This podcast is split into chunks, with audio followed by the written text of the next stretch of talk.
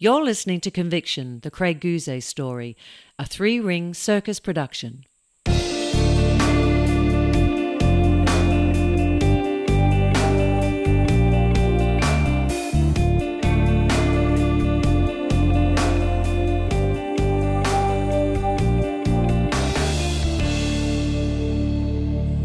In the previous episode, Craig had been rocked by the revelations that his work with informant Pete was somehow linked to a highly secretive operation being carried out three floors above him to uncover and arrest corrupt police. Many who were his colleagues. At this stage, his knowledge of the work being undertaken on level 5 at the Crimes Commission was sketchy. He wasn't able to draw any firm conclusions, so he brought his attention back to the task at hand to enact the sting that was going to finally bring down Daryl, the security guard, and possibly many of his associates. So we moved on to stage three with uh, Daryl and Pete. And our idea now was okay, let's make it a little bit more realistic. Let's uh, see if you can supply us with the guns. So we had to do another extension to our control op, which was continuing. It was obviously this time to introduce an undercover operative. So even though we're undercover, we're not trained to go in and and start to work with these guys. So we had to get one of our UCs, we call them. Now, these guys do infiltrate, they do mix with uh, the crooks, they work with them to a point. So, yeah, we, we organised one and, and debriefed him on it. We then uh, organised to buy guns, and again, that's another serious matter like we did before. We organised in the control lot that we're going to buy some more drugs, and it was just a matter of then Pete to organise it with Daryl, which he did talked code over the phone what he needed. Said he'd be up the following week with his mate. They were going to do a recce of the club, come back to Sydney, then they'd come back up on a certain day that they felt secure and commit the offence. A UC or undercover operative is a whole other level of police work. Remember, Craig was a covert operative, which meant he only had to use disguises and pseudonyms to avoid detection. The UCs well, these women and men had to confront and deal with hardened criminals face to face. They had to work as one and often live with them. Their job was 24 7, and some assignments could last for years. Here, Craig describes their UC, who we will call Max. We had to have Pete obviously meet Max. They to, uh, that was our informant. It's not his real name, of course. It's similar to what we have. That's all I knew him as. He gave me no other name bar Max. We met him beforehand and then introduced him to, to Pete. We went through the whole thing. You know, you've got to have a plan with some of these things. You've got to have contingency plans, and you've got to stick to them.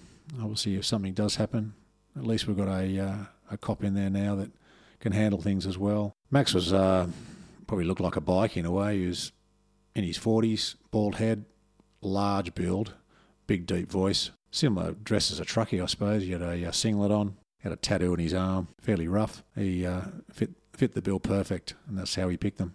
Okay, we now had Max and Pete on the same page. It was time to snare Daryl.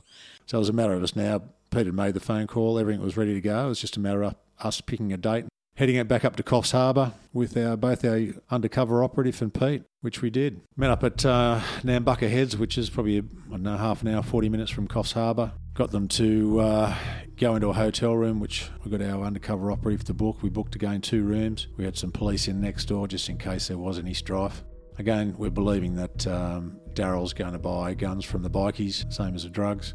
We didn't worry about tracking this. We didn't want to endanger anything uh, in Coffs Harbour with our UC and our informant, so we were happy with just getting what we could. And that was the same thing listening device, body wires, cameras. And sure enough, to a T, and being as reliably as he was in the first two stages, Daryl turned up with all the gear. This time he had two ounces from memory of uh, speed. He had uh, two rifles. I think one was a sawn-off shot, shotgun and another gun I can't remember. Our UC went through everything. And one particular point that was said at the time, our UC said to Daryl, oh, mate, I hope uh, you won't lose your balls if we have to use one of these guns on someone. And Daryl replied, it doesn't worry me if you kill anyone. And that was probably the worst thing you could say. And uh, that'll come out later. Max and Pete were playing their roles to a T. Now they have Daryl so confident in their authenticity that he is writing his own prison sentence with every word. So again, after about half an hour, it might have even been less than that, the UC wrapped it all up and, and the job was done. We had uh, now our guns, our drugs, the conspiracy to an armed rob, everything was set to go. Uh, both our informant Pete and the UC had done really well with the amount of evidence and especially the question that our UC asked about killing people or using the gun. That just hit home really well. All we had to do now was uh, set something up for a great sting. The next part was probably the most simple, an anticlimax, if you will, a simple meet and arrest of Daryl, although nothing is ever simple.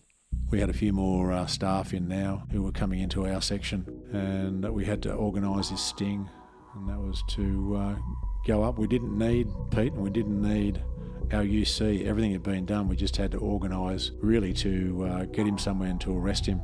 Our best plan was to get Pete to say, look, we're going to come back up and we're going to do the armed robbery this week. We wouldn't mind some drugs before we do it. Any chance you could meet us, and we'll get some drugs off you before, and we'll make sure that um, you're not working when everything happens, blah, blah, blah, all the rest of it. And that's what we did organise it. Our meeting point uh, was going to be on a certain day in the McDonald's car park. It was mid morning, probably around 10 o'clock, I think we'd organised to, to meet him. He thought he was going to come down and meet both Max and Pete in the car park, give them the drugs, and then they'd go on their merry way and, and do the robbery during that week. He'd been uh, told he wouldn't be there, so he wouldn't know. He'd only probably hear about it, and that was it. Little did he know that wasn't going to happen. Uh, we were all set up. I was running the job at that time. I had an old ute from memory on the day. I'd parked myself in the car park before he got there. We had uh, two other operatives in the, the car park, and we had two of our guys dress up as detectives in their normal gear as though they, you know, were at work being D's. They were actually in McDonald's with a coffee. Uh, they had a uh, radio with a earpiece in. And sure enough, cue this guy, I must give him his uh, due. He, he was always on time. He rolled up in his normal car, parked in the middle of the car park, sort of away from most people, which was good. We didn't suspect he'd have a gun or anything like that. I was probably about 30 metres away. I just had some McDonald's on the front of the bonnet as I was just pulled in travelling and uh, was eating it. And I was just waiting for the right time. We just sort of let him sit there for a minute. Lo and behold, all I heard from behind was, Hey, Craig! I looked behind, and here's one of my wife's cousins who lived probably about 200 kilometres away, was on holidays and travelling up the coast. I said, Pete, how you doing? Come on over. Anyway, I said to him, mate, uh, I'm working at the moment. Just stay here talking to me. You're a good cover. I said, uh, and something's just about to happen. Anyway, I got on the radio and said, all right, let's all go. Let's go. And our two detectives come out. It was very easy. Walked straight over to Daryl. He was uh, standing at the back of his car and obviously told him he's under arrest. Gave him the information and uh, said, We know you got drugs on you. Before we start searching the car, where is it? Lifted the petrol cap and he had the ounce shoved in the petrol cap of his car. He was handcuffed and taken back to the police station where he was charged.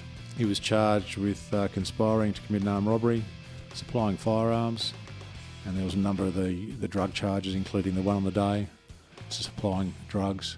Yeah, so once the arrest happened, we obviously informed all the bosses. They were pretty happy that everything had gone down and uh, there was no incident and nothing had happened that was untoward, so everything went really smoothly.